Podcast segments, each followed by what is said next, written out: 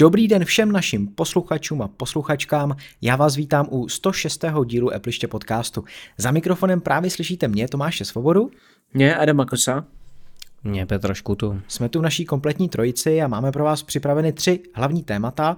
Samozřejmě to úplně největší, tak se bude věnovat eh, pondělní Apple Keynote z VVDC letošní a my se budeme zaměřovat spíš na to, co na té Keynote nezaznělo, co jsme se dozvěděli až posléze a co si o tom všem myslíme. Uh, druhé téma, tak to se tak nějak objevilo teďka v posledních dnech a to sice, že Apple chce nový aktualizovaný Mac Pro vybavit ještě Intel procesory. Tak si řekneme, proč tomu tak je a proč by to měl nebo možná i neměl udělat. No a posledním tématem tak bude velká zajímavost hlavně pro české uživatele, a to sice Apple Watch s podporou LTE, čili mobilních dat, i přímo u nás. Operátoři už to potvrdili, konkrétně T-Mobile, takže se můžeme těšit na to, že hodinky s mobilními daty budou fungovat i v České republice. No a teď už je tu Petr z Patrony. Přátelé, víte, co je to Patreon? Je to webová stránka nebo aplikace, kde můžete najít profil Appliště a podpořit tak naše snažení. Za dolar pěkně poděkujeme a za 3 dolary získáte nesestříhanou verzi s bonusy navíc. Dolaroví patroni – Michal, Mr. B, Petr Olša, Ondřej Matoušek, Radim Grebeníček, Jakub Král. 3 dolaroví patroni, Jakub Gorta, Ali Slabý, Hana Došková, Martin Krkavec, Pavel Vavřínek, Šimon Oravsky, Jaroslav Hubička, Kubis, Miroslav Netolický, Lukáš Toman, Jan Kašpar, Zdeněk Vízek, Vladimír Štíbr, Shitcoin Minimalista. Děkujeme. Díkec. Děkujeme.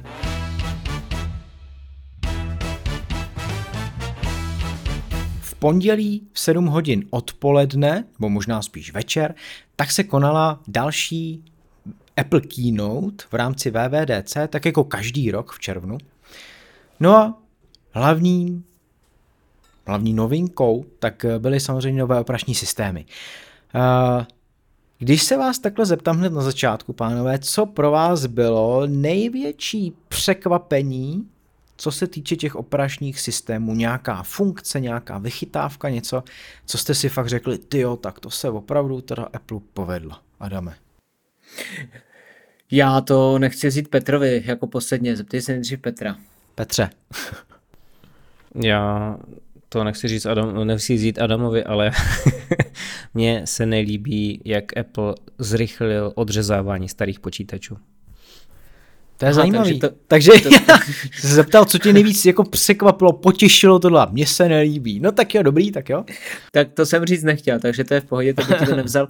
Já jsem chtěl říci a zmínit univerzální ovládání mezi počítačem Mac a iPadem. Hmm, hmm. To jsme na tom podobně, Adame. To se mi, to se mi taky líbilo. A překvapilo mě asi i to, co vlastně říkal Petr, protože vlastně eh, naproti iOS a iPadOS, který zůstalo stejný, co se týče kompatibilních podporovaných zařízení v porovnání s iOS 14, tak macOS teda jako ten to hodně osekal, no, ale to si samozřejmě všechno řekneme. Ale jak už jsem říkal, spíš se budeme věnovat tomu, eh, co na konferenci nezaznělo. Já ještě předtím řeknu pár věcí, co tam zaznělo, a jenom připomenu. Teď samozřejmě je k dispozici eh, beta verze pro vývojáře, takže pokud máte vývojářský účet, můžete zkoušet všechny ty systémy, co byly představení. Eh, v červenci tak eh, bude veřejná beta verze, takže každý uživatel, co má kompatibilní podporovaný zařízení, tak si může v rámci beta testování stáhnout, ale nedoporučujeme to samozřejmě na hlavní pracovní stroje, můžou tam být určitý chyby a nemusí to být úplně stabilní. No a ostré verze přijdou na podzim. Apple neřek žádný konkrétní datum, ani co se týče podzima, ani co se týče toho července. Tak, teďka už teda jdeme na iOS. Uh, všichni jsme viděli, co tam bylo představované, takže ať už prostě rozšířený funkce FaceTimeu, uh, nebo iMessage samozřejmě, nebo hm, dejme tomu hm, čtení textu z těch fotek a tak dále. Ale co mě jako zaujalo hodně, a my jsme se o tom bavili i e, v našem e, přímém komentovaném přenosu s Martinem Doubkem, tak to sice musím položit otázku, jak bude mít vaše rodina přístup k datům po vaší smrti. Adame, máš tohleto vyřešený? Když umřeš, tak jak se tvá žena a rodina dostanou k tvým datům? Já si myslím, že oni ty ani nepotřebují, takže nevím, jestli by se k ním chtěli dostávat. Nějaký člověče, přístupy, ale něco jinak- prostě, co je důležitýho. Uh, jinak má drahá zná uh, heslo k mému telefonu iPhone, bláho. takže, takže se do něj dostane a může To je si tam najít veškeré informace. A není. To vážně jo. Ty jo. No jasně, jasně. Jasně, úplně tam normálně všechny Adamovy milenky dohledávají, No a no, že- jsou transparentní. Že já jich mám, hele, a vždycky, když je nějaká nová, tak jí ukážu ten kontakt, aby věděla třeba jako Karel, víš, tak aby, aby věděla, hele, Karla. Kar- Karel je ten a ten a ten, ten mi tu přibyl nově, tak kdyby pak volal, tak prosím tě, jako když tak řekni, jak na tom jsem a ať už nevolá. A ani si nad tady tím nepřemýšlel teda. Tím pádem. Ne, Ne. No ne, no ne, takhle, jako jo, jo, přemýšlel, proto já vím, jak se dostat k jejím datům a ona jak by se dostala, k, jak se dostane Tak. do mýho telefonu, ale myslím tím jakoby třeba, tak jasně, eh, vědět, jak se dostat do účetnictví nebo do účtu, to je asi fajn, ale jako třeba, abych eh, jí říkal, jak se dostane do mýho Facebooku, to je asi úplně bůřt, jako v takovém případě. Takže eh, třeba určitě by se tam dostala taky, jo, ale takovýhle věci už pak jako pořešený nemám. Petře, ty jsi nad tím přemýšlel, nebo máš to dokonce už i vyřešený tohle? A teď, teď přijde ta nejlepší zpráva dne, já tomu úplně stejně Adam. Fakt jo. Ty bláho. Máme, my si známe hesla vzájemně, takže. Tak ale je to logický, že jo, to je jenom, ty No, seš no. tajnůstkář, Tome. Já ne, no. Já ne. Já ne. Já se bojím. No, tak ty si prostě Kasanova, co to- v té na- nablištěné oktávě, nebo co jsi nám to říkal tady. No, no, no, no. To si pak ještě řekneme, CarPlay, to, to mě zajímalo. no dobře, no tak jo, tak eh, Apple samozřejmě tohle to nějakým způsobem zmiňoval eh, na VVDC a nás to s Martinem zaujalo, protože eh, já už jsem dřív na Twitteru čet komentář nějakého člověka, který tohle má řešení v rámci svého serveru a má to řešení tak, že vlastně jednou eh, za 14 dní se mu na mail pošle nějaký link, který on musí do tří dní potvrdit. A pokud ho nepotvrdí, tak se jeho rodině, zřejmě teda manželce, možná ještě někomu, pošlou přístupové údaje k nějaký schránce digitální, kde prostě uh, jsou všechny uh, přihlašovací údaje a tak dále. Tak to mi přišlo jako zajímavý, už v té době, je to tak třeba rok, dva zpátky a už jsem tak jako nad tím uvažoval a teďka s tím přichází Apple a je to zajímavý. Uvidíme, jak to pak v praxi bude fungovat a k čemu všemu jako ten přístup uh, vy budete mít. Tak, uh, byla vylepšená i aplikace přechod na iOS, bude ukazovat QR kód na stažení aplikace v Google Play, takže jednoduše prostě se dá zase přejít, ještě jednodušeji a budete moct zaškrtnout fotky, zprávy, Google účet, kontakty, záložky, co všechno chcete přetáhnout z toho hloupého Androidu na ten chytrý iPhone. Takže paráda. A potom, co jsem chtěl probrat, skryté kopírování. Obsah skr- schránky je skrytý, dokud se nevloží do aplikace a zamezí se problému přistupování do schránky od jiných aplikací. To je vlastně to, Petře, co jsme už řešili v nějakém z našich předchozích dílů, kdy se vlastně zjistilo, že do té schránky, kde je skopírovaný text, může v podstatě přistoupit kde kdo. Ano, přesně, takže Apple vlastně ze svého bugu teď dělá jako, že my máme novou feature a vlastně jenom opravili chybu.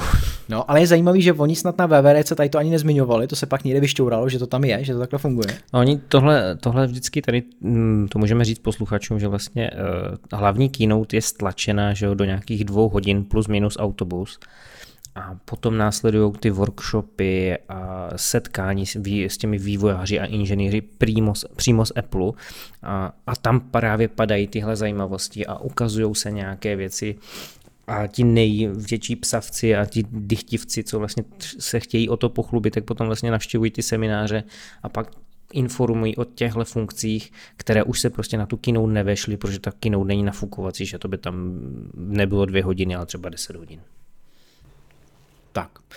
No, uh, co se týče dalších věcí, které tam nezazněly, tak eh, aplikace, které jsou tvořeny jenom pro iPhone a chcete je pouštět na iPadu, tak už budete moct používat i ve vodorovné poloze. Paráda, možná to někdo použije.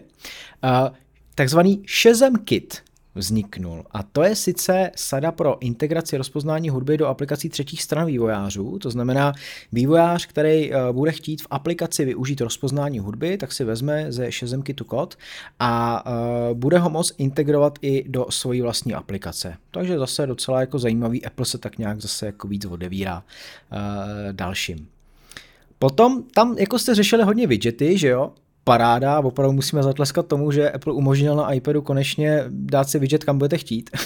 Vůbec, jako nevím, proč to Proč bylo. bych používal na iPadu widgety? Viděli jste ten úsek v keynote, kdy vlastně ukazovali ty widgety? Ano. Teď tam byly ty obří ikony na ploše toho iPadu Pro, to bylo tuším 12.9. A potom tam byly ty linky s těma pidi ikonkama. To vypadalo úplně komicky, jo. A on jak ještě, tady mám prostě ten uh, work screen a tady mám ten gaming screen a tady mám prostě ten fun screen nebo co a photo screen. A vlastně já jsem si říkal, pro boha, proč bych si tam takové widgety vůbec dával, to je úplně jako hloupoučké. Nevím, jak to vidíte teda vy, jo, ale mně to je vlastně úplně jedno. Jediné, co tak jako potřebuju řešit, je počasí a tím to tak hasne víceméně. Dokud nebudou aktivní, interaktivní a budeš v nich moc pracovat přímo v těch widgetech, tak je to jedna velká zbytečnost. No, Apple z nich udal jako ještě chytřejší, jak říkal. A, a ta, ta chytrost vlastně spočívá v tom, že nepoužívaný widgety se ti ze sady widgetů budou automaticky odebírat. Hm, to je zajímavá věc, kdy vlastně si to narveš třeba desítkou widgetů, prostě sadu, tak jak to už můžeme udělat teď, že jo, a můžeme jakoby vlastně listovat těma widgetama na stejné pozici, tak když Apple zjistí, že ně, něco z toho nepoužíváš, tak ti to vyhodí. Takže to je jako... Takže když Smart. to, používáš, když to používáš jenom v tom widgetu, protože jinak to pro tebe nemá smysl, tak on ti to ještě just vyhodí a řekne, hele, ty fakt ti to nedopřeju. No, když se na to nekoukáš, no, na, na tady ten widget v té sadě, tak ti ho dá pryč třeba jako prostě smaženo. Tak to mě docela jako pobavilo, jsem říkal, nevím, to je, to je zajímavý. A rozšíření pro Safari půjde použít i na iOS a iPadOS. A já jsem koukal na nějaký screen, kde uh, měl jeden vývojář One Password na iPadu a vypadalo to jako velmi dobře, tyjo. Co na to říkáte?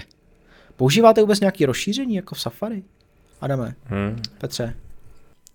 Uh, já teda hodně nevím, co Adam, ale Adam nepoužívá Safari, podle mě. Jo, to je vlastně pravda, ty má Chrome, tak nic. Ale v Chromu mám rozšíření, bacha. A to nás nezajímá, jako absolutně, jakožto uživatelé Safari. No já chci říct jednu věc, že my jsme to řešili s Romanem Aštalířem, který stojí za, jak to nazvat, týdeníkem Strudel, nebo takovým jako newsletterem Strudel. A ten je z toho úplně nadšený a myslí si, že prostě teď jako ty rozšíření prostě budou úplně všude, že vývojáři se vlastně chopí té šance a rozšíření budou v Safari na desktopu a na iPadu a na iOS. A já jsem tam jako si dovolil říct, že těm vývojářům je to úplně jedno, protože bohužel, nebo prostě bohu dík pro Adama, jako nejrozšířenější pro, prohlížeč je Google Chrome, a když náhodou se nemenuje Google Chrome, tak se jmenuje Edge nebo Opera, protože všechny tyhle prohlížeče mají stejné vykreslovací jádro, čili Chromium, čili jsou v podstatě Chrome.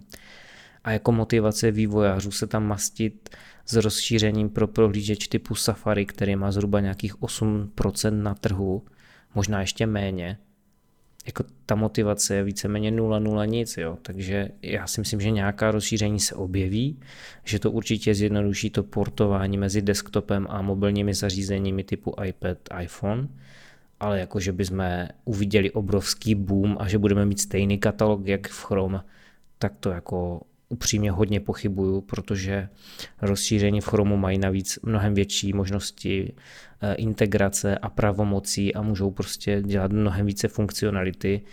Apple si to stále víc hlídá, takže většina těch rozšíření prostě nebude. Ale jako, jak jsem to napsal na ten Twitter, já budu ten zlý jazyk, vidím to pesimisticky a určitě tady najde se někdo, třeba ty Tome, který to vidí optimisticky a úplně jinak.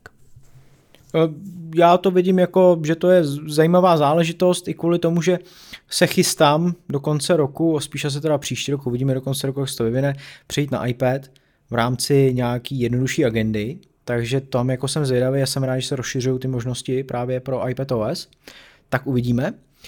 Co mě zaujalo ještě tak, že půjdou najednou deaktivovat odznaky na všech aplikacích, to znamená takový ty oznámení, kdy nebudete muset vybírat každou aplikaci zvlášť a tam to vypínat, ale v rámci toho fokusu což uvidíme, jak to Apple přeloží do češtiny, že jo? protože uh, ta funkce Focus umožňuje si uh, nastavit několik režimů podle ať už denní doby nebo práce a podobně uh, a vy, když si do toho režimu vlezete, tak se vám můžou vypnout notifikace, některé aplikace se zablokují, některé naopak povolí a tak dále. Je to takový vlastně rozšířenější režim nerušit, tak jak jsme na něj byli zvyklí. Ale jestli to Apple bude nazývat Focus i v češtině, uvidíme, nebo jestli jako tomu dá nějaký, uh, nějaký český název, něco jako soustředění nebo něco. Co vy vlastně typujete? Jako nechá to jako fokus, nebo, nebo se to ještě přejmenuje do češtiny, Adame? Ono, pokud bychom měli vycházet z toho, že nerušit je nerušit, tak by dávalo smysl, aby to bylo soustředění. Na druhou stranu Apple nedělá problém, aby eh, původní označení daných funkcí v rámci jeho systému měli, mělo původní znění, takže tady je to fakt pade na pade. Petře, co myslíš ty? Fokus. Fokus. OK. Takže tady to půjde najednou deaktivovat právě v rámci toho režimu, kdyby v tom režimu si zatrhnete, že chcete skrýt všechny odznaky na aplikacích v rámci, v rámci těch notifikací. A budou změnit, nebo bude změnit uspořádání celých obrazovek, což teď nešlo, a bude stránka celá úplně odstranit, nejenom skrýt, jak doteď šlo. Takže taky zajímavá věc. Jinak tam uh, zaznělo, že vlastně iCloud se přejmenovává na iCloud Plus. My jsme nejdřív jako si mysleli, že to je něco navíc a že to bude placený, ale iCloud Plus znamená, že ano, bude to vlastně placený, jsou to všechny ty placený iCloudí plány a navíc tak eh, dovolí pár věcí a mě na tom zaujalo, a to vlastně tam ani na VVDC nepadlo, že vy si budete moct vytvořit vlastní doménový název. Takže když uh, budete mít nějakou mailovku, tak můžete použít, tak jak to má Petr, myslím, že jo Petře? Petr zavináč škuta.com třeba. Jo, takhle to nemám, ale jo. no, takže budete si moct vytvořit třeba vlastní doménu s názvem Škuta a přidat tam všechny... všechny a všichni to udělejte. Jak rodinní, to půjde, příslušníky. všichni udělejte škuta.com. Já bych to spíš udělal, jo. Já zavináč svoboda.cz. No, nebo no, ale tak prostě... to, zní, to zní mnohem líp. Můžete tam dát cokoliv, že jo? My tam třeba můžeme dát Appliště, když Appliště jako máme jako do, doménový název, ale uh, i tak to bude moct fungovat. Takže tady to je paráda, nebudete muset využívat žádnou placenou službu, uh, nebo v podstatě jakoby jo, ale budete to mít v nějakým balíku velkým, že jo, který stejně používáte. Takže tohle to je fajn.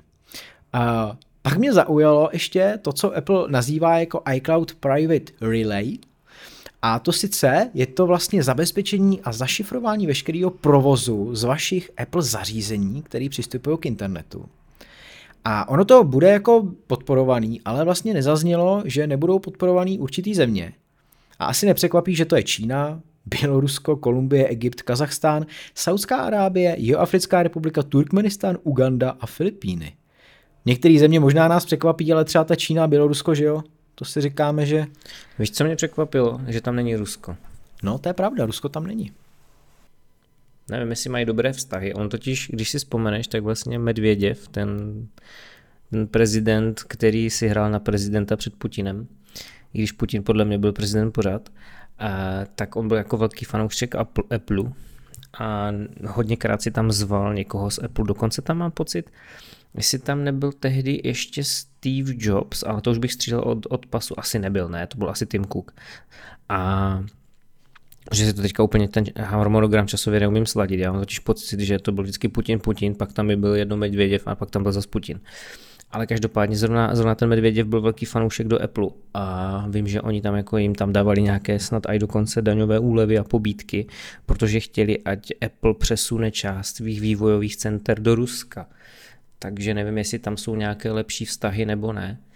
Protože jinak, když to vezmeme politicky, nejsme teda politický podcast, ale tak jako všichni asi víme, že v Rusku ta situace taky není úplně ideální.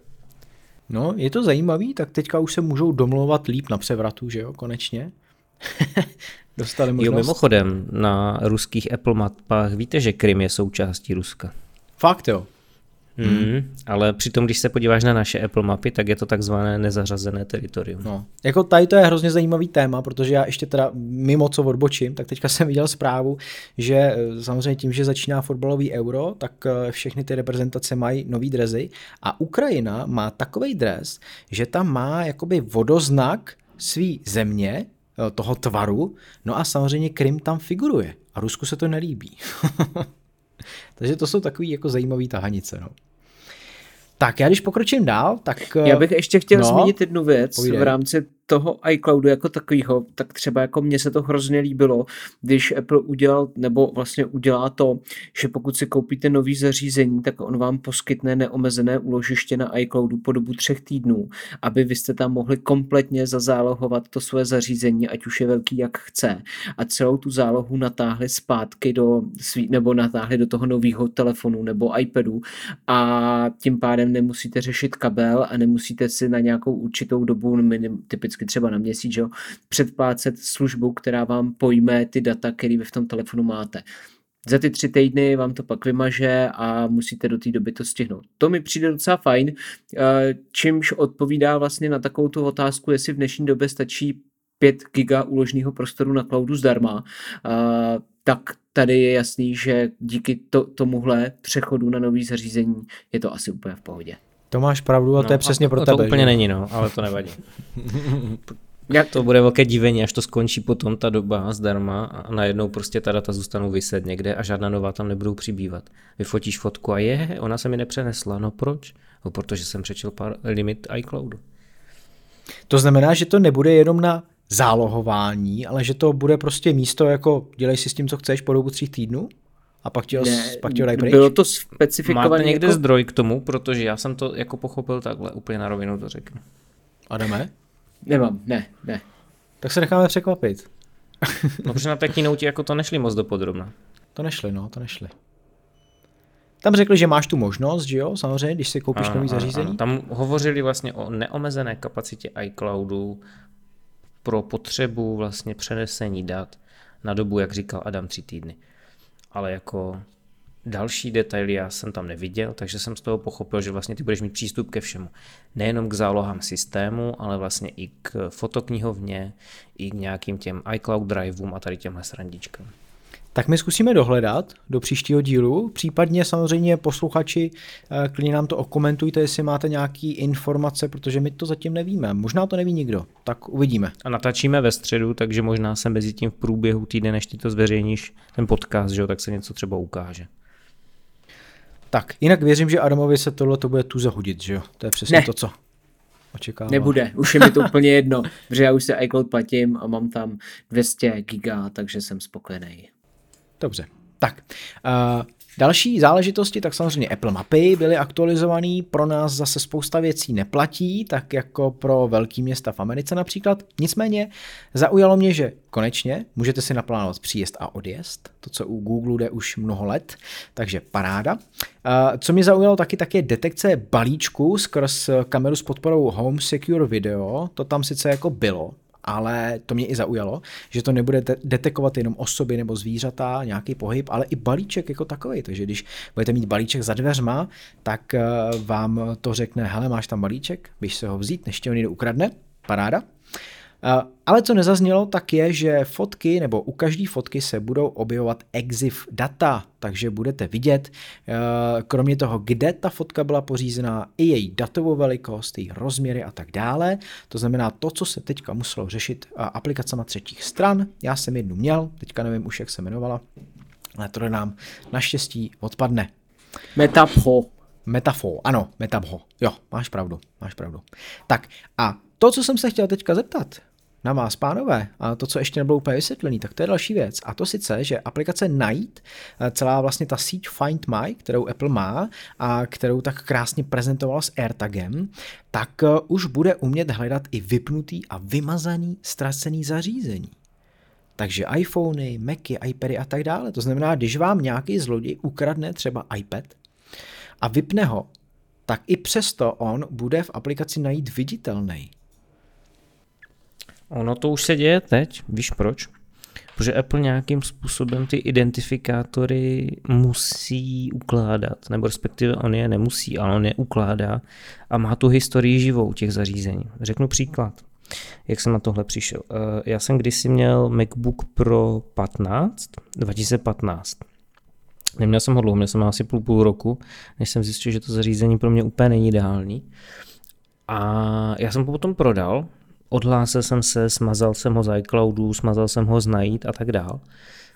Ten čas plynul a loni, eh, jak byla ta akce, že vlastně začali vyměňovat ty baterky přesně v těchto modelech, tak mi přišel e-mail, že si mám zajít, že mám nárok na bezplatnou výměnu té baterie.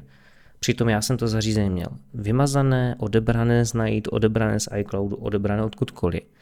Psal jsem tomu novému majiteli a on říkal, že mu ten e-mail přišel teda taky.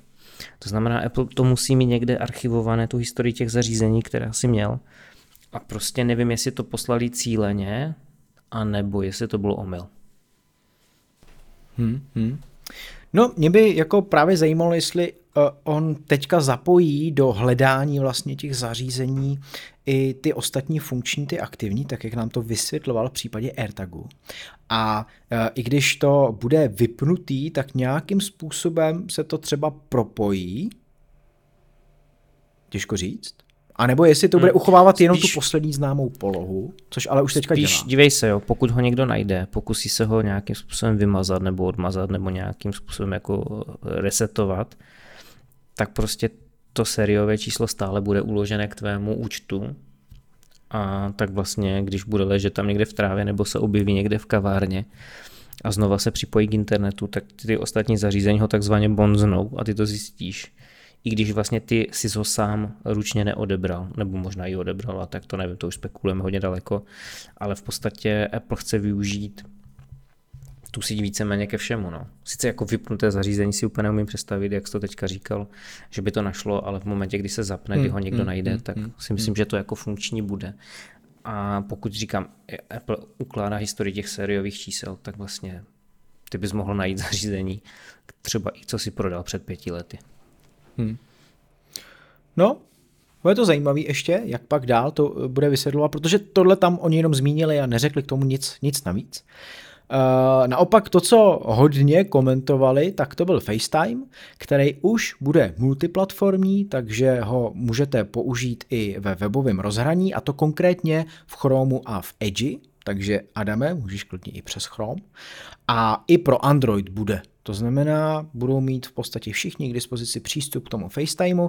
My jsme se bavili o tom zase v jednou předchozích eh, podcastů, že... Na tom Androidu to bude ale taky přes Chrome, pokud se vzpomínám jo, dobře. Jo. Že to nebude samostatná apka. Jasně. A právě to je ten největší problém. Proč nedokáže nebo nechce Apple udělat samostatnou aplikaci, kterou by poskytl těm alternativním uh, platformám? Proč nemůže na Androida prostě šoupnout aplikaci FaceTimeu a iMessage? Tyjo?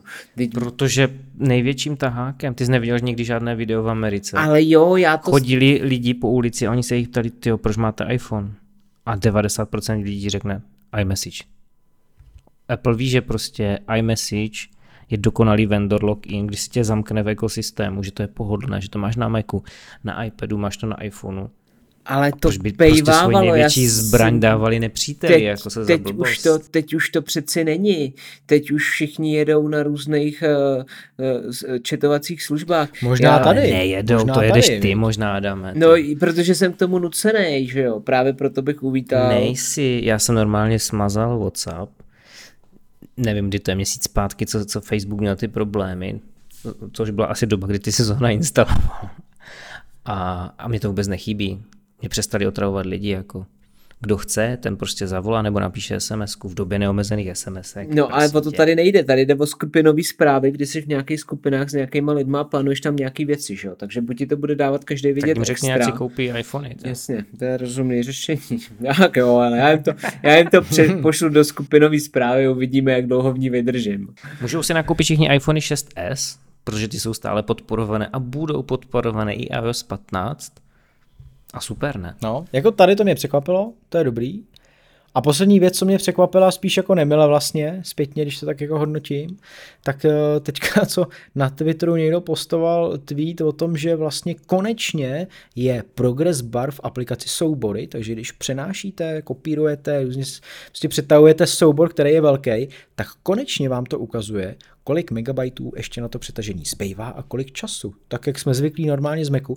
A soubory v iOS a iPadOS to neuměli doteď. Tak z toho jsem byl tak jako docela překvapený. A když už jsi u těch souborů, víš, co se stane, když připojíš NTFS disk, čili disk, který je naformátovaný pro Windows. Všechno spadne. No, nic se nestane. Víš, nebo. co se stane, když připojíš disk naformátovaný pro Maca v tom formátu HFS+.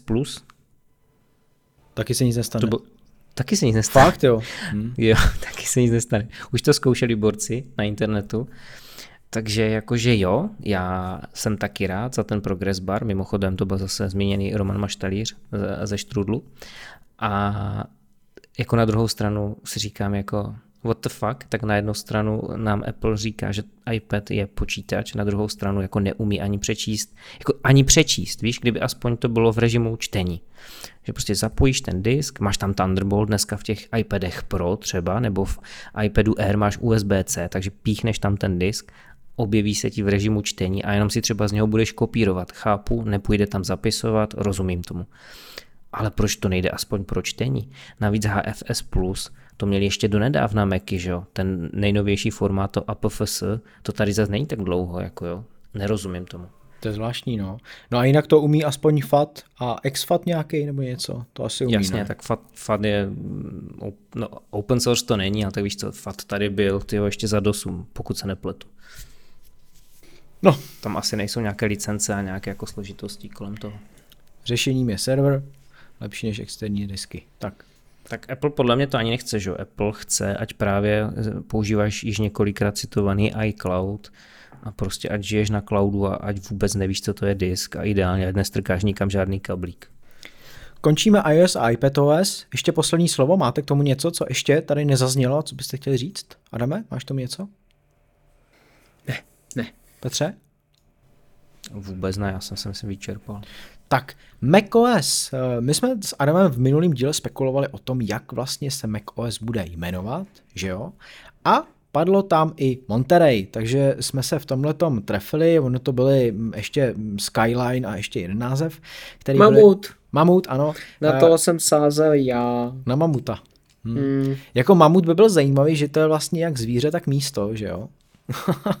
tak by to bylo takový jako spojený, to je vlastně po těch horách a potom jezeře, ale, ale Monterey je teda výletní místo v Kalifornii, opět v Kalifornii a e, mně se to jako docela líbí, no. Takže jak vám se to líbí? Nebo byste zvolili jako třeba ten Skyline nebo něco jiného, Adame? Já s tím nemám asi problém větší. Mě je to v celku jako... Ty vlastně víš, stejně ho asi neuvidíš dlouho, vy tady ten systém ještě, takže je ti to vlastně fuk, Petře? Ale já bych byl radši, kdyby už si přestali hrát na, na čísla a na, na názvy a prostě, já nevím, macOS 12 a nazdar. Nebo jenom macOS, to by se mi líbilo úplně nejvíc, ale tak to asi u, u Apple nehrozí. Uh, Zaujalo mě to, že se objevila informace o tom, že vlastně Safari v macOS Monterey tak umí automaticky upgradeovat weby z HTTP na HTTPS. Ale i když se to jako takhle řekne, a takhle doslova to tam bylo, že upgradeuje weby z nezabezpečeného na zabezpečený připojení, eh, tak to asi není úplně přesný, že jo, Petře? No není, já jsem to hlavně moc nepochopil, ale tak jako předpokládám, že, že to je to, že vlastně si vytvoří šifrovaný tunel, i když vlastně tam není na pozadí ten certifikát, který je právě přítomen u každého toho webu, který ti poskytuje HTTPS, čili takový ten zámeček, co se většinou objeví u URL adresy. Třeba teďka mám otevřené Trello a vedle toho je ten zámeček, to znamená ta stránka HTTPS. A nebo třeba Apple, když se otevřete, tak tam máte taky A nebo zámeček. třeba Apple, nebo Super Apple třeba. A to je jedna věc a druhá věc je, že Apple z toho zase udělal jako mega funkci a přitom Chrome tohle dělá už nějakou dobu. Režim nízké spotřeby. Adame, konečně dá se říct, funkce z iOS opět přešla na Mac a v nastavení půjde zapnout, takže nějaký omezení spotřeby a další výdrž. Myslím si, že pro uživatele eh, MacBooku jednoznačně přínos, pokud jsou na cestách a nemají možnost dostat se k elektrické zásuvce a dobít šťávu, takže určitě je to fajn. Hmm. Víš, co by mě zajímalo, co to vlastně jako reálně udělá na tom iOS zařízení si to dokážu představit, protože tam je každá aplikace sandboxovaná, to znamená má vymezený jasně daný píseček, kam sahá, kam nesahá, ke kterému hardwareu má přístup, ke kterému nemá. Ale macOS je zatím teda, ťukám na dřevo, zatím je to počítačový systém a ty aplikace zatím nejsou tak jako mm, omezené, aby ne, nemohli si sáhnout někam jinam, než vy, vyloženě přes ten svůj píseček. Samozřejmě teď se bavím o aplikacích, které si nainstalujete mimo App Store, protože Web Store už jsou takhle trošku dokryplené a mají omezené možnosti. Jo. A teď jako přemýšlím, že tím, že macOS je tak komplexní systém, co vlastně zapnutí jako udělá, jo? jestli to zařiže přístupy těm aplikacím k hardwareu, nebo jestli to třeba Jo, že tam máš teďka na těch M1 máš ta výkonná jádra a ta méně výkonná jádra, že to třeba ty výkonná jádra jako vypne, nebo... To ještě uvidíme, jestli to bude to fungovat jako, to bude na, na všech strojích, že jo? nebo jestli to bude výsada právě jenom Apple Silicon chipů. To jako by mě taky zajímalo. Já totiž jsem zapomněl a oni u některých funkcí, jestli jsi tu keynote sledoval pozorně, což si podle mě dělal, protože jste to tam řešili, mám pocit, že i některé těch funkcí bylo explicitně řečeno, hele, tak tohle bude jenom na M1. Vím, že to tam bylo u dvou nebo u třech. Ale teďka z hlavy, i kdybys mě jako chtěl zabít, tak si to nespomenu. Hmm, a to já ti taky neřeknu teďka. Adame, možná ty. já vám to taky neřeknu, ale řeknu vám, že by mělo dojít ke snížení taktovací frekvence procesorů, přičemž samozřejmě by se pak měly jakoby umírnit ty základní věci, jako je jas displeje a ukončení aktivit na pozadí právě jako je stahování pošty a další a další.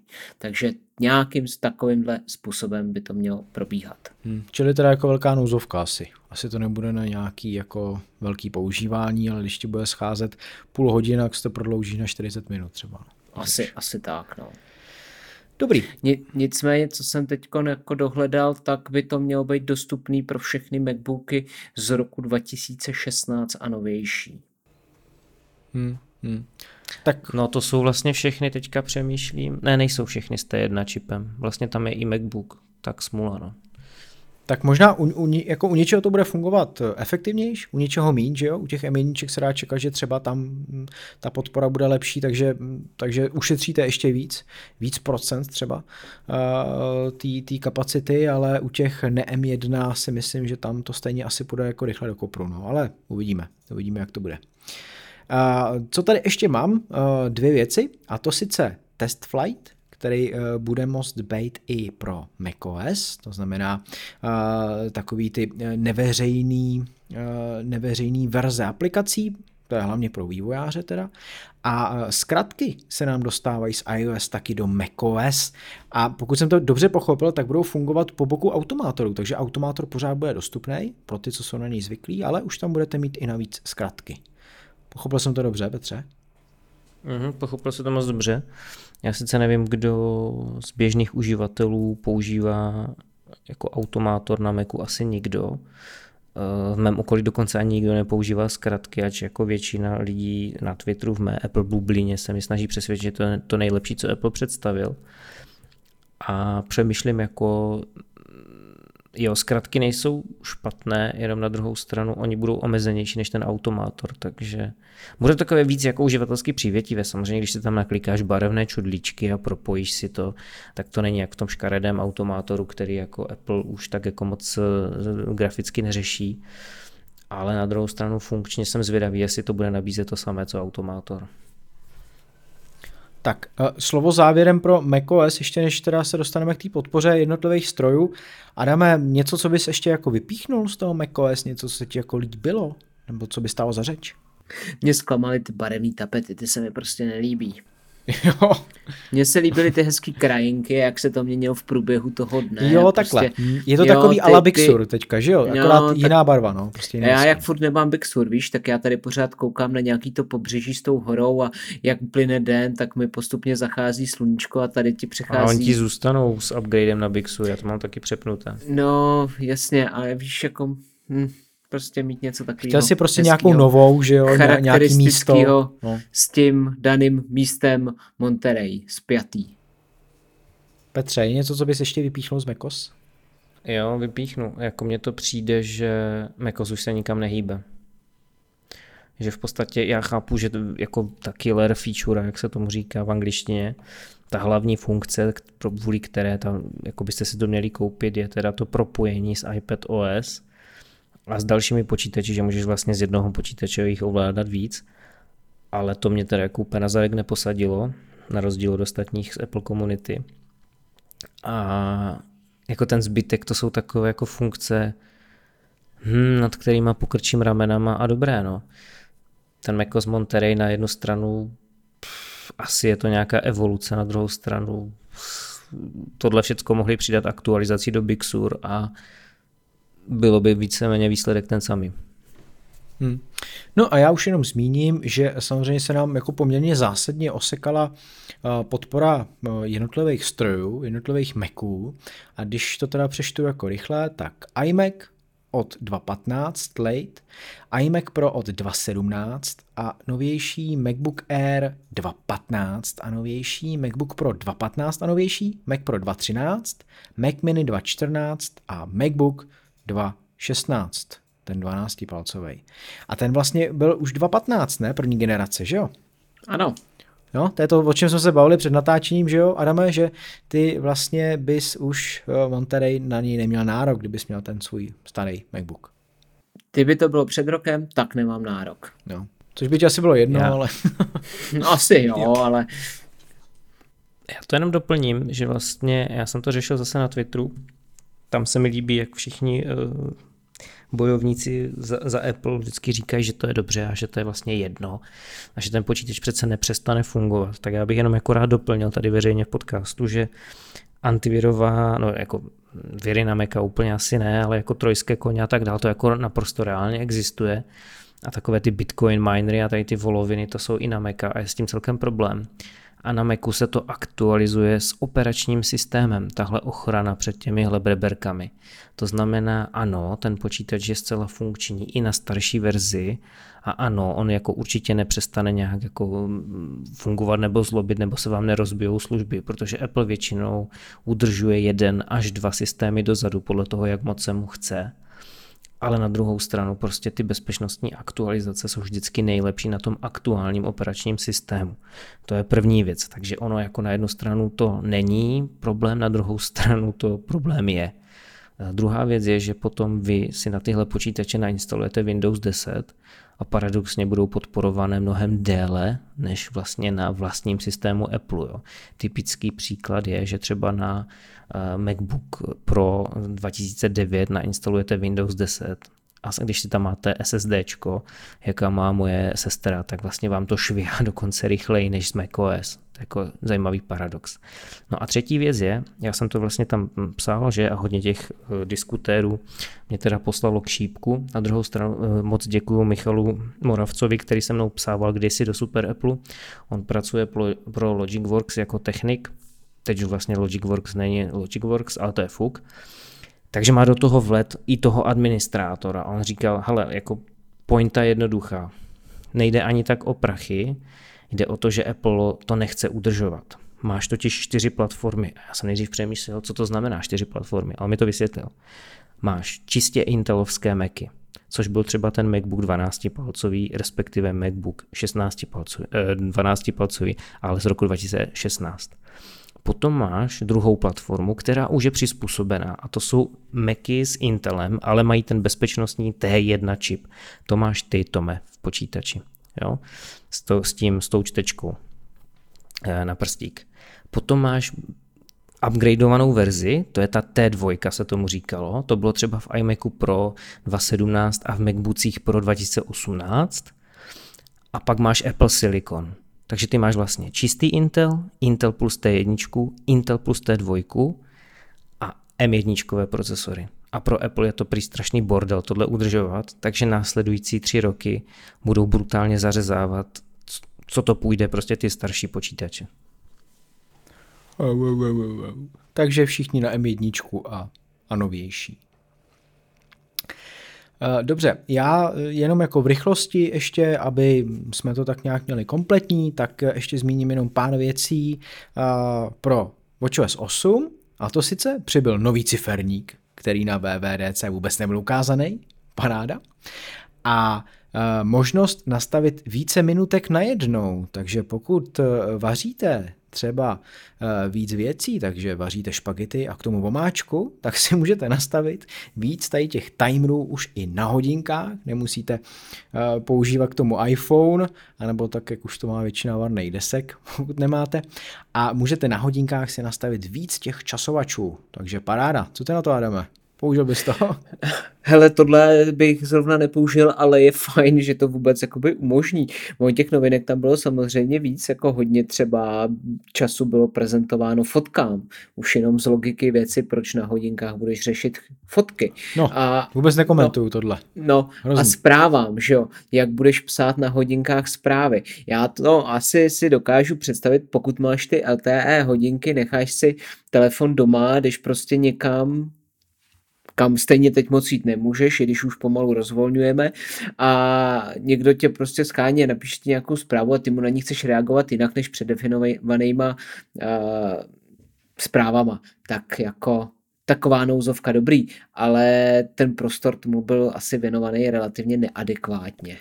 No já na těch hodinkách jako nikdy nepsal, vždycky jsem diktoval a na 95% to dopadlo dobře povětšinou. Takže uh, slovo to neskomolilo, přepsalo to dobře do češtiny s diakritikou a zprávu jsem poslal. Ale neměl jsem nikdy potřebu šmátrat po tak malém displeji a psát tam nějaký znaky i tím, že vlastně, že jo, ty píšeš vlastně po jednom znaku, jo, tak to píšeš hrozně pomalu a radši jsem to vždycky nadiktoval prostě. Takže tohle mi přišlo takový, že to je jako úplně mimo, přibyla tam nějaká další cvičení, prostě Pilates a podobně, no nevím, jako pro WatchOS jako tam vlastně skoro nic moc nebylo, jo. No, z- zajímavá je možnost ta, že pokud, on je to teda spojený samozřejmě s iOS 15, ale ty v těch hodinkách můžeš mít vlastně nahraný ty karty, takže typicky od zámky, uh, od hotelů, jo, přiložíš jenom hodinky k tomu zámku odemřou se ti dveře. Tak jakoby to je fajn, nevím do jaký míry to tam bylo daný teďkon, nicméně měla by to být aktualizace jako peněženky, takže aplikace volit, kde by tohle to mělo být dostupný. Jak to bude u nás samozřejmě otázkou, ale tak jako je, je to fajn, ale jsou to furt takové věci, No, hmm. jako ne. v tom telefonu to máš, jo, no tak buď tam dáš ruku nebo vyndáš z kapsy ten telefon.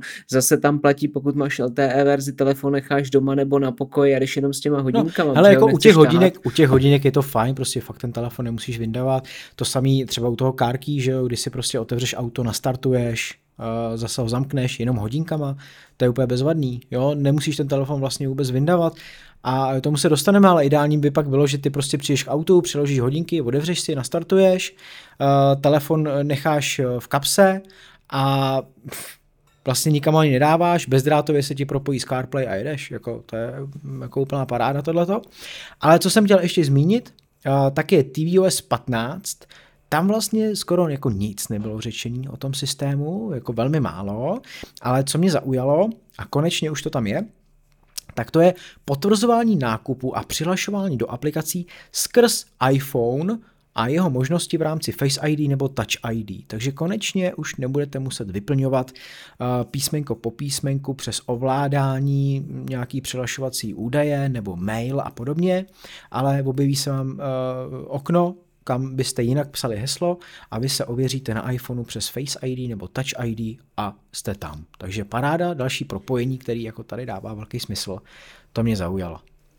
A mě zaujalo, že na celé konferenci nebylo zmíněný slovem tvOS 15, bylo pouze ukázáno, ale nikdo se tam o něm nebavil a vlastně veškeré novinky, který kterých asi sedm, eh, co ta platforma dostala, tak eh, byly nějakým způsobem odprezentovaný pouze v té sekci, kdy se bavili o domácnosti jako takový, takže třeba k televizi můžete připojit dva HomePody mini a udělat si z toho stereo a podobně. Hmm, hmm, hmm. Co tam taky nezaznělo, tak to bylo CarPlay, Jenom vlastně, když Craig Federini nasednul do toho, eh, do toho veterána, a ku podivu, tam měl CarPlay, jo, což samozřejmě byla nějaká fotomontáž, nebo nějakým způsobem to tam dodali, takže bylo vidět, že prostě jako má rád starý auta, ale jde s dobou, takže má tam CarPlay. A tam vlastně nebylo řečený vůbec nic, eh, kromě samozřejmě jakoby key, což eh, to, o čem jsme se bavili, Adame, že hodinkama nebo telefonem to auto odemkneš, nastartuješ, zase ho zamkneš a podobně. Eh, ono už to tady bylo vlastně prezentovaný snad před rokem a BMW už to začíná podporovat a tak jako se rozšiřovalo CarPlay, tak by se mělo rozšiřovat i CarKey, takže za pár let už by to mělo mít si myslím dost aut. Uh, máme tam nový tapety, velká paráda, super. Uh, Je tam opět zase rozšířený ten fokus při řízení, což teďka už tam bylo jakoby funkce nerušit při řízení, ale tady se ještě rozšiřují možnosti. Co mě zaujalo, tak je oznamování zpráv skrz Siri, a jako očekávám, že opět, když vám někdo napíše něco v češtině, tak to zablekotá takovým způsobem, že vlastně a zkomolí, že vlastně vy nebudete rozumět vůbec nic. Ale teď to funguje tak, že když vám přijde nějaká zpráva, tak vám na tom displeji v autě se objeví banner, že vám přišla zpráva, ale nepřečte se a vy ji musíte vybrat. A to je docela nebezpečný, že jo, protože když řídíte a matlat si tam po displeji, prostě, že chcete vybrat zprávu a přečíst ji, tak je docela blbý. Ale teďka si budete moct nastavit, že to oznámí automaticky, a vy se budete moct dokonce i rozhodnout od koho třeba a od koho ne. Takže když pojedete s manželkou, tak se budete moct rozhodnout, že zprávy od milenky nechcete oznamovat nahlas a ty si potom přečtete sami. Takže to je taky paráda. A uh, to je vlastně asi tak nějak všechno. Schrnuli byste ještě nějak tu VVDC nebo něco, co tam zaznělo? My jsme na to zapomněli, neřekli. Adame? Hele, já myslím, že si to tak hezky ukončil, že už bych se v tom nevrtal. Jo, jo, Petře? Já bych se s tom vrtal. Tak pověz. Já řeknu to, co už jsem jednou říkal a Adama tím naštvu, ale už to začíná být nuda. Jakože už je ty předtáčené věci, je to furt v tom samém stylu a mně už se to přejedlo. No tak teďka tam vlastně byly jako uh, aspoň ty emoji nebo memoji, že jo, jak tomu budeme říkat, tak byly v publiku na začátku a na konci, když tam ten Tim Cook přišel do toho divadla Steva Jobse. Nicméně já jsem vlastně zjistil, že ta keynote trvala snad hodinu 55 minut. A za tu dobu jako tam jako za stolik řečeného nebylo. Já myslím, že by to zvládli za hodinu, takovouhle záležitost jako odprezentovat. Nepřišlo vám to taky jako zbytečně dlouhý? Smutný na tom je, že je to považováno jako největší konference, když si vezmeš to, co je na to všechno nabaleného. Není to jenom představování nových produktů, nových softwarů, ale je to samozřejmě i pro ty vývojáře nějakým způsobem a, přínosný a to po celý týden, kdy je ta konference pořádána, ale pro normálního uživatele, jako jsme my, tak je tam prostě málo takových těch informací, na kterými bychom prostě se chtěli pověsit a vyset na nich, dokud je nebudeme mít doma. Aspoň tak to prostě vidím, abych si instaloval nějaký bety a zkoušel ty nové funkce, eh, jako není, není v tom sebe menší důvod. Takže jde to určitě zkrátit a je spíš tady na uváženou, pro koho to Apple dělá. Jestli to dělá pro normální lidi, jako jsme my, který jsme zvědaví na to, co nám nový operační systémy přinesou, anebo jestli to dělá pro ty vývojáře, aby jim ty funkce oznámil a oni s nimi mohli pracovat. Ale pokud to dělá z toho druhého důvodu, tak to možná dělá až moc vokatě pro ten první důvod. Je to jasný, jak jsem to myslel? jo, jo, já jsem to pochopil. Eh, byli byste pro, kdyby příští Apple Keynote, která zřejmě teda bude na podzim, září, říjen a budou tam uváděny nový iPhony, tak už byla naživo i na tom místě? I když by to znamenalo třeba nějaké omezení, jako jo, to, co je třeba teďka k vidění, kdy uh, nemůže se na nějakou akci dostavit 2000 lidí, ale třeba jenom 500 a musí mít testy a musí mít roušky nebo respirátory a tak dále, tak byli byste spíš tady pro tu variantu, než pro to přetáčený video, Adame? Jo. Petře? A já se obávám, že by se toho moc nez, nezměnilo, ale tak jako asi.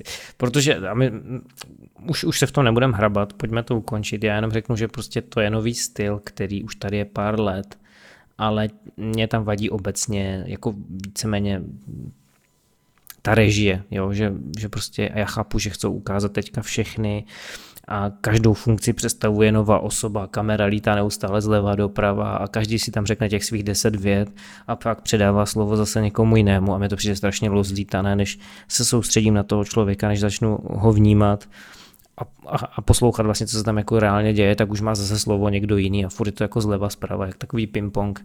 Mě vyhovovali spíš ty jobsovské nebo ty rané keynoty s, s kůkem, kdy to ještě nebylo tak rozlítané, jako je to teď. Dobře, Uvidíme, jestli se vrátí staré doby, anebo jestli už definitivně nám zůstanou tady ty předtáčky.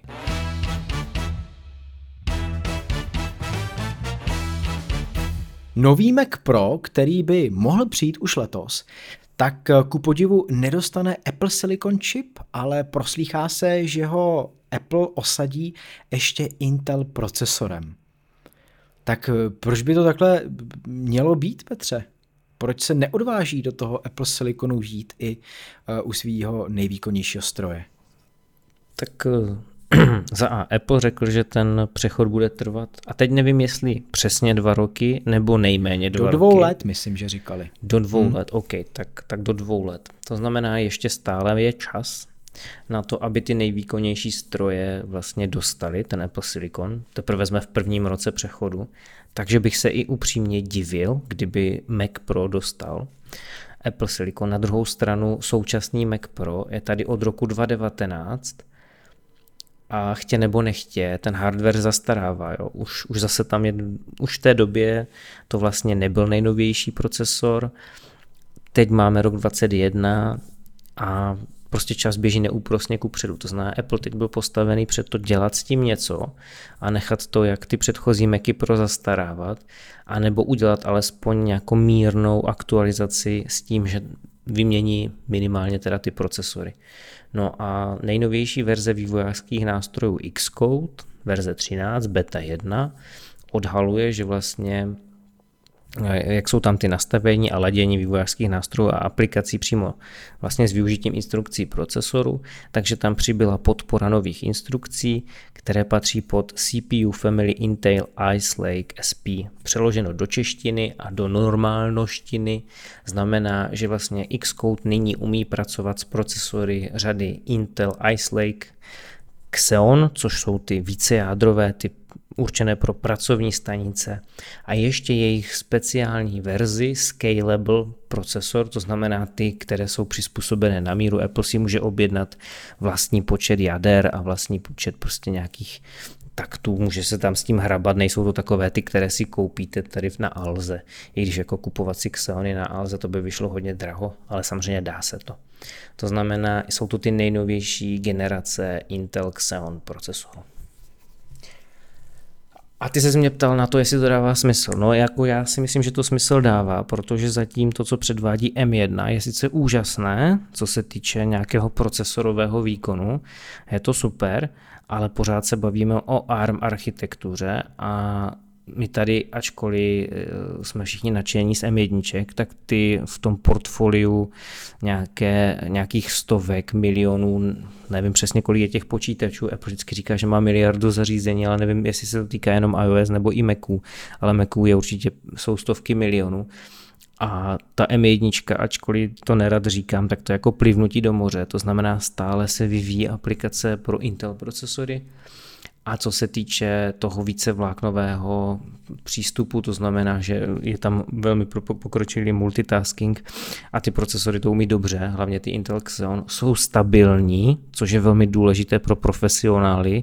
Vy nechcete nějakou neověřenou technologii, na kterou se nemůžete spolehnout. Prostě když si kupujete počítač za 150-300 tisíc, tak prostě ten počítač musí šlapat jak, jak švýcarské hodinky tak eh, ten Xeon nabízí to nejlepší. Dokonce jsou stabilnější než ty nejlepší procesory od AMD, protože jsou prostě prověřené časem. Jo, takže tohle zatím Apple Silicon nabídnout nemůže. To je jedna věc. A druhá věc je, že k tomu Intelu uh, se dobře párují grafické karty od AMD a tím, že M1 jako zatím nevypadá, že by se uměl bavit s jiným hardwarem než prostě jenom hardwarem M1, čili Apple Silicon, tak uh, Apple nemá ani jinou možnost, než prostě minimálně ten Mac Pro aktualizovat a nabídnout dedikované grafické karty od AMD, které jsou samozřejmě výkonem úplně jako v řádu teď jako se nebudu plést, ale řeknu 300-400% jako jinde. Jo, to znamená prostě, ale samozřejmě tam je to dané tím, že to je samostatná grafická karta, která samostatně bere hodně energie ale nabízí hodně surového výkonu. Tady se nebavíme o benchmarkcích, kde prostě ty čísilka vycházejí tak všelijak, ale tady se bavíme o surovém výkonu a ti profici k té grafice mají přímý přístup. Jo, a to je velký rozdíl, když máš Apple M1 a když máš uh, tu jeho procesorovou část, ty procesorové jádra a potom tu integrovanou část, čili ty integrovaná grafická jádra. Adame, ty jako, ty jako, jo. ty jako like, nech mě to dopovědět, ty jako like, dovedeš si představit, že bys teďka někomu doporučil, ať si koupí aktualizovaný Mac Pro, který předpokládáme, že bude aktualizovaný právě o ty Intel procesory a o ty nové grafické karty. S tím vědomím, že víš, že do dvou let, to znamená třeba příští rok, koncem příštího roku, už dostane ten Mac Pro Apple Silicon chip? Ne. Chceš to více rozvíst? Zkus. neznám někoho, kdo by vůbec Mac Pro používal, neznám někoho, komu bych takovýhle stroj doporučil tím pádem. Jednoznačný. Kdyby to byla situace, že by Apple najednou představil MacBook Air, který bude mít ještě Intel procesor, bude stát stejný peníze jako M1, tak mu řeknu, hele, ber M1. Petře, co jako tohleto? Protože eh, je jasný, že ten výkon tady ještě není, Eh, u Apple Silicon chipů, hlavně eh, v té grafické části, ale budou do toho chtít jít profesionálové, když eh, budou vědět, že je v tom Intel, sice výkonný, je v tom dedikovaná grafická karta, sice výkonná, ale s tím vědomím, že za rok další uh, už bude třeba nějaká M2, která tohle řešit bude? No jo, ale víš co, jo, Podívej se, jak dlouho trvalo Adobe přepsat nástroje pro M1. A to jsou ještě takové ty nejvíc, jako teď to řeknu blbě, jo, lehké nástroje, kde máš uh, nástroje pro nějaké kedy, čili nějakou strojařinu, kde máš nástroje prostě pro profi, tvorbu, já nevím, co se všechno tvoří, jako nedokážu si představit přesně, co děláš jako na Macu jako profi tvorbu, asi to nebude jenom Final Cut, jo. Je plno prostě aplikací, já znám hodně vědeckých aplikací, ale které teda úplně se nepoužívají vyloženě jenom na Macu. Každopádně uh, jsou a ty prostě jedou na Intelu, protože se třeba dělají multiplatformně, typicky tady Ostravská univerzita má nějaké ty, měří tam pohyb a takovéhle další voloviny.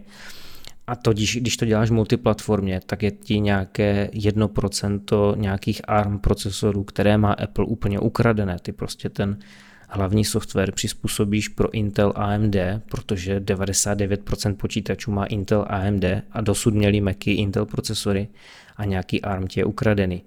A ti lidé jsou na tom závislí, protože tenhle software používají ke své práci každodenní, takže prostě ten Intel Mac budou potřebovat. Jo. Ty Intel Macy nezmizí přes noc. A ten software taky se nepřizpůsobí přes noc, zejména u těch velkých profi softwarů. Čili uh, i podle tebe bude lepší, když Intel to aktualizuje, i když teda s... Uh, Apple. A, jasný, tak Apple aktualizuje jasný. s Intelem, než aby se další rok čekalo na Apple Silicon? Určitě, já si myslím minimálně u tady toho Maca Pro, který navíc nabízí ten modulární design. Já si furt nejsem jistý, jestli Apple Silicon nabídne nějaký modulární design já, jako, já jsem opravdu skuteč, neskutečně zvědavý, co vlastně Apple udělá s Macem Pro, protože teď Mac Pro je normální skládačka, že jo? Vyměníš si procesor, když chceš, vyměníš si ramku, když chceš, vyměníš si grafickou kartu, když chceš, potřebuješ nějakou dodatečnou kartu, dáš si tam, potřebuješ síťovku, dáš si tam. Když se podíváš na všechny Apple M1 počítače, tam nevyměníš router nic, jo? Takže nevím, kam vlastně směřuje Apple vizi toho profesionálního počítače. Tady se hovoří o nějakém Macu Pro Mini, nebo Mac Pro Mini, nebo nějaké menší verze, která má být vybavená Apple Silicon, ale pokud to bude vybavené Apple Silicon, čili bude to klasické SoC, System on Chip, tak tam nevyměníš prostě vůbec nic. A teď otázka je, jestli jako profík, který si kupuje počítač na minimálně pět let, jestli chceš mít něco, kde nevyměníš ani jako ramku třeba, nebo SSD disk. Já si tím úplně nejsem jistý, ale chtělo by se to někoho zeptat. A nehrozí, že by Apple vytvořil speciální nějaký verze Apple Silicon chipu, kdy jeden bude vyloženě jako CPUčko, další bude jako ta grafická část, další bude jako operační paměť. Asi by to nemělo smysl. Pro takhle. Hmm, možná mělo. Jako zas tím by prodloužil životnost těch strojů, a nabídnu byl těm profesionálům to, co potřebují. Jako je, škálovat si ten výkon. Jestli se jim to vyplatí, jo, protože samozřejmě těch Maců Pro se nebude prodávat tolik, takže... Tak oni si to nacení, že jo. Víš co, jako už teď si to nacenili. Pokud začíná základní počítač na 150 tisících a moc toho neumí, tak eh, ty vlastně tu, to, že to děláš tak pro úzký segment, tak to logicky jako doženeš cenou, že jo. Ti, kteří to nepotřebují, si koupí MacBook Air, který se seká na tom běžícím pásu a tam prostě si tu marži vybereš a ten uživatel dostane to, co má, bude spokojený celou dobu a ten, kdo chce něco nestandardního, no tak zaplatí nestandardní cenu, tak jako už se teď platí za Mac Pro. Dobře, dejme tomu. Eh, byli jste překvapení, že nakonec eh, na keynote eh, nezaznělo nic o MacBookích Pro, protože dlouho se o tom mluvilo, měsíce a měsíce, že tohle letošní keynote v rámci VVDC bude další po pěti letech, na který bude představen nějaký hardware. Takže byli jste překvapený, Adame? Já nevím, jak my jsme vlastně měli tu anketu, že jo, v minulém díle? Hele, Mac Pro byl představený na VVDC 2019, ne? Ne, Jo, určitě ne. Určitě ne. Poslední, poslední hardware, co byl na VVDC, tak je pět let dozadu, 2016. Myslím, že tam byl nějaký iPhone snad, nebo něco takového, nějaký SEčko. Dobře. Ale počkej, Mac Pro Announcement 3.6.2019, to vychází na VVDCčko. Jo. Tak jsem no. někde asi vytáhnul špatné informace. Dobře, tak jo, dejme tomu. Ale já jsem chtěl ještě poukázat na tu anketu, kterou jsme měli v minulém díle. A to sice, že Adame, ty si typoval, že operační systémy a služby, a já jsem typoval operační systémy a hardware. Takže byl si, byl si blíž, dejme tomu. Řekněme to tak, že jo, protože i iCloud Plus, že jo, se dá považovat jako služba, ale byla aktualizovaná. Fakt jo, takže na 100%. No, Dobře, dejme tomu, já. že jsi byl blíž, jako asi to Dobře. můžeme uznat. Takže ty si vlastně ani ten hardware, ani ty MacBooky neodhadoval, že jo? Ne. Ne. A víceméně jako uh, to přikládám aktuální situaci a myslím si, že jako stejně si, pokud tak si dočkáme až někdy v říjnu, listopadu, začátek listopadu, pokud by byla speciální keynote, tak hledat tam, jako by představoval Apple nový počítač a do té doby šluz, protože přijdou jenom v říjnu iPhony a možná Apple Watch. Eh, Petře, je důvodem toho nepředstavení to, že se jim to tam prostě už nevešlo a nechtěli natahovat uh, tu keynote, která byla bezmála dvouhodinová a prostě to jenom posunuli, anebo něco ještě jiného? Já si myslím, že to může být jeden z důvodů, protože ta keynote už byla fakt jako pro normálního člověka bych řekl i únavná. A druhá věc, ale to jako nikdo neví samozřejmě, je, že stále trvá ten nedostatek čipů a je to čím dál tím větší problém. A i když Apple si jako exkluzivně vyrezervoval kapacity TSMC, čili Taiwan Semiconductor Manufactory, tak ale zároveň eh, TSMC dodává čipy třeba pro AMD, a AMD je dneska všude, ne- nejenom v počítačích, ale vlastně ono poskytuje hardware pro konzole, eh, pro auta a další prostě ledničky a, tak, a takovéhle další voloviny.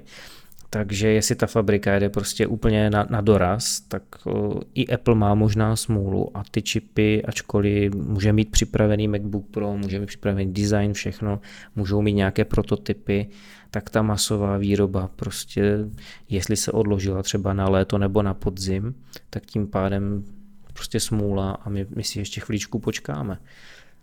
Těžko říct, jak to má Apple právě s tím TSMCčkem ošetřeno smluvně, jestli fakt mají exkluzivně celou tu kapacitu, protože uh, oni se ne, jako nepřebíjí s AMD. AMD si objednalo uh, proto, uh, tu kapacitu, která sp, spadá po tu linku 7 nanometrovou, čili ta to zní strašně hloupě, ono to je pokročilá technologie, ale je to jako v vozovkách méně pokročilá technologie. A Apple má ještě ten lepší výrobní proces, ten 5 nanometrový, ten nejpokročilejší zatím. Takže tam ty linky jedou nějak jako paralelně, jo, ale těžko říct, jak to prostě je ta fabrika dimenzovaná. A obecně ono jich totiž po světě moc není, které by vyráběly ty procesory a Intel ten se trápí furt někde úplně jinde. Takže těžko říct, možná hraje roli i toto. Hmm, hmm. Když už jsme si tak hezky zatypovali i minule, tak bych eh, udělal i jednu typovačku v tomhle díle. A to sice bych se vás zeptal, kdy přijdou další Macy s Apple Silicon čipy. Měsíc budu chtít aspoň a rok samozřejmě. Adame, pojď na to. Začátek listopadu 2021. Listopad 221, takže píšu 11 lomeno 221. A ty jsi říkal ještě začátek, jo? Tak Přesně tak. Nějaký úterý to bude. nějaký úterý, tak ještě můžeš říct i datum, ne? Hele, tak prv, první úterý v První listopadu. úterý v listopadu. To je blbost, počkej, to jsem přestřelil. Ale jo, dej to tam. Dobře. Petře? Já budu odvážný, já budu jak proser, já to, já to budu střílet od boku. Já bych řekl, že teď nevím, jestli červenec nebo srpen. Protože oni to můžou jeden měsíc představit a, a do prodeje to půjde ten další. Hmm. Tak kdy, kdy ho jako představí? Ať už, tak, tak ať já už budu tiskovkou, střelec, nebo... já budu střelec, ať, ať, to, ať to je úplně bokem, já řeknu červenec. Prostě. Červenec, ty blou. Ale neřeknu ti kdy. Tak 7, 2, 2, 1. No. A já, abych se teda lišil, tak já dám září. Jakože by to bylo s iPhonama a s vočkama, jo? Buď, anebo, nebo to bude mít nějakou samostatnou, anebo to uvedou jenom tak prostě jako tiskovou zprávu, no. Proč ne, že jo? Tak uh, třeba řeknou, máme tady MacBooky Pro, který mají výkonnější M1 s víc jádrama, a hotovo. Ale tak září, září nebudou iPhony, že jo? Září budou až v říjnu. Můžou takže být až v říjnu, ří- no. Říkáš září, tak teoreticky to možný je. No, necháme si to tam, uvidíme, vyhodnotíme pak, až to přijde, tak kdo bude nejblíž, vyhraje, bude mít malé bezvýznamné plus.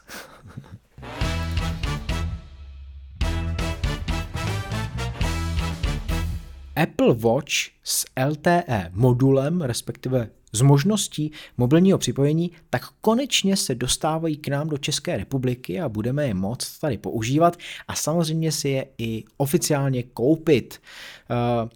Bylo to všechno na mobilních operátorech, ti se konečně rozhoupali a to sice jako první T-Mobile, který i rozeslal tiskové zprá- zprávy na eh, neformálních setkání, kdy 14.6. v pondělí eh, tak eh, uvede vůbec do prodeje tady ty Apple Watchky a zveřejní i ceny tarifů. Tak, na začátek vaše tipy, kolik to všechno bude stát, jako a jdeme.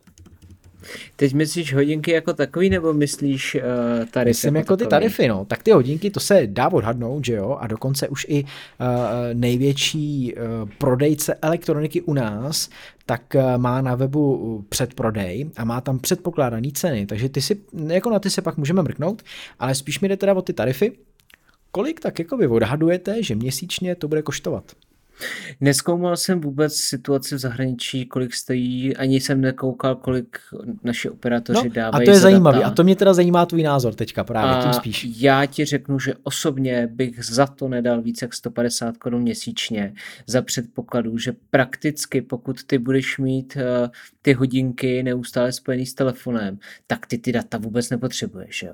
Takže pouze v těch omezených situacích, kdy ty budeš běhat a budeš mít jenom ty hodinky nebo z nějakého důvodu telefon nebude s hodinkama připojený v ten moment, tak využiješ ty mobilní data a vůbec možnost toho volání, což by měl být podle mě prostě pakatel, pár, pár, dobře, tak když řeknu, tak jako giga, gigo eh, dat je asi až příliš na to a tomu by se měla asi i týkat ta cena, no. Takže ty si myslíš, že 150 korun, třeba tam, že by to mělo začínat jako měsíčně. Eh, To je cena, za kterou já bych byl ochoten do toho jít a určitě bych nechtěl dát víc. Hm, Petře? Eh, Já si myslím, že se to bude hodně lišit tím, jestli oni jenom překlenou to číslo do voček, anebo jestli ty budeš mít jako kompletně nový tarif, který vlastně se bude týkat těch voček, jo? že to nebude tak jednoduché. No zatím to vypadá A- na tu druhou variantu.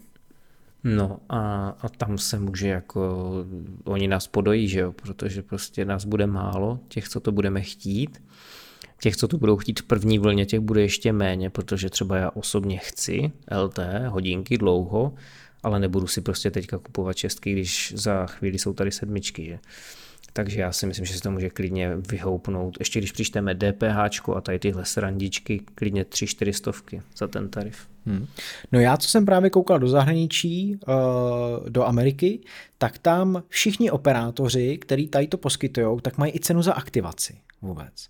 Takže vy vlastně musíte nejdřív aktivovat používání Apple Watch v rámci toho vašeho telefonního čísla a toho vašeho tarifu uh, a dostanete nějaký přidružený tarif uh, v rámci ještě teda Apple Watch, ale ta aktivace jako taková tam začíná na nějakých 20 dolarech. Takže se dá pře- jako počítat s tím, že třeba takových 500 to jako T-Mobile klidně nacení, si myslím. Jenom ta aktivace, to je jednorázový poplatek. A potom měsíčně, tak v Americe se to pohybuje od 10 dolarů. Takže zase v nějakém jako hodně hrubém přepočtu třeba 200 měsíčně.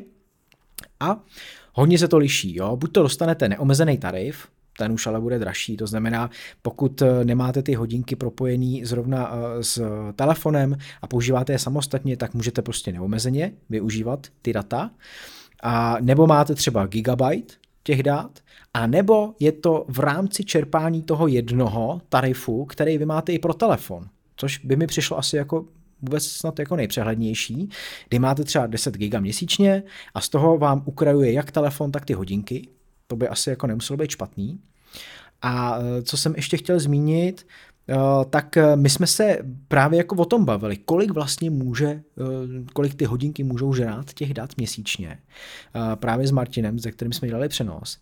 A, a on řekl, no jo, a ty když tam budeš poslouchat hudbu, streamovanou hudbu z Apple Music, tak jako to bude ranec, že jo. Jdete na hodinový výběh třeba a chodíte běhat pravidelně, a teďka eh, samozřejmě zapomenete si tam nahrát nějakou hudbu do těch hodinek, anebo nechcete poslouchat pořád to samý a streamujete si tu hudbu, tak to bude jako hodně datově náročný. No, eh, nemůžeme samozřejmě to přepočítávat čistě, to je jasný, ale nějakou hrubou představu z toho mít eh, můžeme.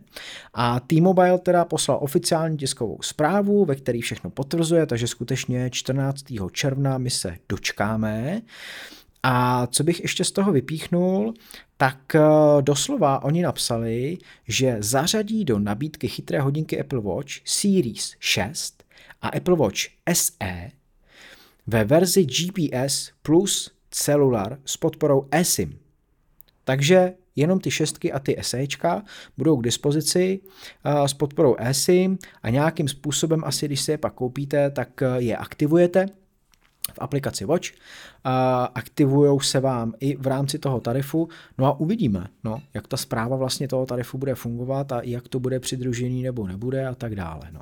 Ale vlastně říkalo se, že uh, ta možnost toho používání byla jenom na operátorech, Apple v podstatě s tím jako neměl žádný problém a operátoři museli udělat to, že eh, tady tu možnost vůbec zpřístupní a udělají to tak, aby se ty zařízení vzájemně na tom jednom jediném čísle neblokovaly a aby mohly fungovat současně. Takže to byla záležitost opravdu každého operátora. Teďka konečně teda T-Mobile. Uh, Vodafone se říká, že září, že jo, velmi neveřejná informace a o uvidíme kdy. No. Já bych jenom dodal, že ono to není tak easy, jo, protože samozřejmě Apple by nebyl Apple, kdyby se nedělal všechno svoje a všude spal svoje technologie. Zatímco eSIM je obecně vzato normálně rozsáhlý standard, který používá Apple, Samsung, Huawei a podobní výrobci. A je to prostě široce přijímaný standard, který nevymyslel Apple, který prostě vymyslel nějaké konzorcium. Tak eSIM pro Apple Watch to už je na míru přizpůsobená technologie a operátoři, pokud ji chtějí podporovat, tak si musí koupit special hardware od Apple a nainstalovat to do vlastní sítě, což z jejich strany je prostě vnímáno jako investice, která má návratnost velmi pochybnou, protože vlastně jako ty si musíš udělat nějaké průzkumy a říct si, OK, tak asi by to zajímalo tolik zákazníků, vrátí se nám to, budeme na tom rýžovat z dlouhodobého hlediska já nejsem naštěstí zaměstnanec žádného mobilního operátora, tak tyhle rozhodnutí nemusím dělat, ale nejsem si jistý, že to tak jednoduchá matematika, jak to vidíme my, jakožto obyčejní uživatel, že si řekneme, ti zlí operátoři, proč oni to neaktivují? No protože zatím je kopa jako dalších blbostí, kterou vlastně vy musíte nastavit, než ty hodinky pustíte do té sítě. Tím, že to zase je jenom proprietární technologie Apple. Jo. Teď si dokážu představit, že mi tam zaťuká Samsung a řeknou, hele, my máme taky hodinky a taky tam máme vlastní technologii, proč to nemáte jako podporované v rámci vaší sítě? A kdyby si každý výrobce takhle diktoval, jako že si tam nasadí nějakou svoji technologii do mojí mobilní sítě, tak se asi jako zvencnu z toho. Tudíž to není tak úplně jednoduché, Tome, jak jsi to teďka popsal. Jenom to jako dodatek technologický. Dobře, dobře. A mě jako i zajímalo vlastně, nebo bude mě zajímat, kolik lidí se toho skutečně teda aktivuje. To, co i si ty Petře říkal na začátku tady toho tématu. uvidíme, jako jestli se dostaneme třeba k nějaký statistice, nebo potom já eh, napíšu do T-Mobile třeba po pár měsících, jestli by nám nedali vyjádření nějaký statistiky, což ale pochybuju. Ale to je strašně jednoduché. Když to bude úspěšné, oni se pochlubí sami, a když to úspěšné nebude, tak to vyšumí, že jo? Hmm. Protože na Twitteru se objevilo jako dost uh, takových uh, komentářů, který tam spíš jako mm, docela do mobilních operátorů střílí. A e, třeba mě pobavil jeden komentář, e, který očekává, že to půjde pouze pro tarify koupené v určitou roční dobu před úplníkem a za bezvětrného počasí. Jo. Takže vyloženě si dělá z toho A s tím já souhlasím, to byl, to byl Bohumil Douša nebo někdo ano, jiný, ano, teďka ano, nevím. on. On má jako dobré komentáře a má pravdivé v tom, že naši operátoři jsou specifičtí jako velmi, protože za půl měsíce ti dají právě nějaký speciální tarif, jako mám já který si jako vyhádáš a ještě zazvoníš na všechny známé dveře. Ale zrovna u takových tarifů většinou nejde aktivovat vůbec nic, jo. Takže mám trošku obavy, že můj vymazlený tarif, který mám ušitý na míru přímo mě, mi řeknou, no dobře, no ale jestli chcete vočky, tak si jako kupte standardní tarif a pak se můžeme bavit o nějaké aktivaci prostě nějakého special zařízení navíc. Hmm. Adame, ty nemáš eh, takovouhle obavu, protože už se zmiňoval, že budeš pořizovat Apple Watch pro ženu. A... Jo, to jsem se zmiňoval, ale všechno je jinak zase člověče. Všechno je jinak, jo, takže už to neplatí. Zmílená no, neplatí? Já, když jsem se dostal k tu zprávu, tak jsem byl zprvu nadšený s tím, že až jí to povím, tak ona bude skákat až do stropu, protože hodinky jsem ještě nepořídil. A bude mít radost z toho, že vlastně dostane hodinky s podporou LTE, takže nebude muset hledat ten telefon na to, když bude třeba jako jenom na nějakou procházku se psem. Že? Budou jí stačit ty hodinky. A nadšení opadlo z toho, když jsem začal zjišťovat výdrž a to, že my jsme docela vášniví turisti a nechodíme jakoby na tři hodiny tady kolem baráku, ale jedeme třeba na celý den a ten moment samozřejmě chceš trasovat trasu, kudy všudy jdeš. A najednou se zjistilo, že uh, připojení, že uh, GPS, že trackování a hodinky máš za 6 hodin vybitý. A najednou si říkáš, tak potřebuji já vlastně takovouhle technologii, uh, i když to vztáhnu na Apple Watch obecně, nebude lepší, když já si koupím prostě vyloženě uh, jednorázově zaměřený nebo jednosměrně zaměřený uh, zařízení na to trackování těch aktivit, jako jsou třeba právě zařízení od Garminu, kde ti ty hodinky vydrží jako týden na jedno nabití a jsi vyřechtanej. A na spánek podporují analýzu taky, takže nemusíš vlastně ani sundavat. A ty no zase funkce... od toho Garminu bývají jako docela velký, že jo? tak na ten spánek, no. Ale... Hele, dělají i dámský varianty právě v různých velikostech, takže jako to už je pošéfený. Takže tahle, abych to jenom jakoby neprodlužoval, nebudu teda kupovat Apple Watch, nebudu kupovat ani Apple Watch s LTE, i když původně jsem myslel, což bylo ještě relativně nedávno, před čírem, nebo kdy, že je to jednoznačná a jasná volba, tak vodní velice rychle upadlo a tím pádem jsem se s nimi takhle rozloučil. No, tím pádem můžeš do jiného podcastu, že jo, nějakého Garmin podcastu třeba potom, no. A že jo, he, tak já teda pomalu Já ti jdu, potom jo. doporučím jednoho, jednoho a... youtubera, co teďka hodně točí o Garminu, takže jako, ale to až, nese, to až nesestříháme. Takže je to hrozně fajn, hrozně se mi to líbí, kdybych to využil, tak do toho hned jdu, pořád to naráží na to, že ty Apple Watch mají největší smysl s využitím s iOS a s Apple ekosystémem, ale prostě ta výdrž té baterie je jejich zásadní killer, který prostě nepřevýší všechny ty killer funkce, které mají oproti ostatním. Tak tam jde o celkový koncept těch Apple Watch, které prostě na který naráží všichni od, od nepaměti, co byly představené Apple Watch. Apple Watch jsou takový vše uměl, co umí od každého kousek, ale nic to nedělá pořádně, že jo. Pokud ty chceš jako specializované zařízení, tak vždycky najdeš lepší specializované zařízení na sledování spánku, na sportování a tak dále. Apple Watch je takový průnik všeho, umí od všeho kousek, tak jako víceméně dobře, ale nic neumí dokonale. No já myslím, Adame, že pro vás, pro turisty, ten Garmin jako bude asi fajnovější, no. Ono jde i o tu aplikaci, já nevím, jestli teď jako nechci dělat reklamu značce Garmin, jo, opravdu nejsme ničím sponzorovaným podobně, ale ta aplikace je úplně super a já jsem koukal a hledal jsem nějakou alternativu prostě pro Apple Watch a nenašel jsem nic, co by vypadalo tahle pěkně komplexně se všema těmi daty, který ta Garmin aplikace poskytuje, takže i to jako hraje dost pro to a teď mi fakt jako nejde o uzavírání kroužek aktivity. Hmm. Poslední věcí v tomto tématu, pokud vy nebudete mít ještě něco, pánové, tak eh, jenom jsem chtěl ještě zmínit, že opět na Twitteru se probírala možnost eh, nákupu Apple Watch v zahraničí, LTE varianty a používání tady u nás.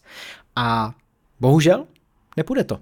Ne, že by to nešlo technicky, ale Apple to bude blokovat, takže ať už jste si koupili Apple Watchky s LTE třeba v Americe, Kanadě, Mexiku, tak Evropská unie bohužel uh, tam figurovat nemůže, takže pro použití v Evropské unii je nutný koupit Apple Watch Evropské unii. Tak. No a to bylo asi to úplně poslední. Už nechcete říct nic, vidím to na vás, jak se tváříte, jak jste úplně vyčerpaný. Takže to dneska ukončíme. 106. díle Pliště podcastu končíme. Doufáme, že jste se dozvěděli, co jste potřebovali, co jste chtěli, anebo i to, co jste nechtěli a překvapilo vás to. A pak doufáme, že mile samozřejmě a budeme rádi, když nám přidáte nějakou hezkou recenzi do jakékoliv podcastové aplikace, Eh, k našemu podcastu. Takže ať už to budou Apple podcasty, Google podcasty, Spotify, jsme úplně všude. Každý nový díl najdete i na našem webu appliště.cz. No a my už se nemůžeme dočkat na příští týden, až budeme nahrávat 107. díl. Takže děkujeme moc, mějte se krásně a ahoj. Čau, Čau, čau.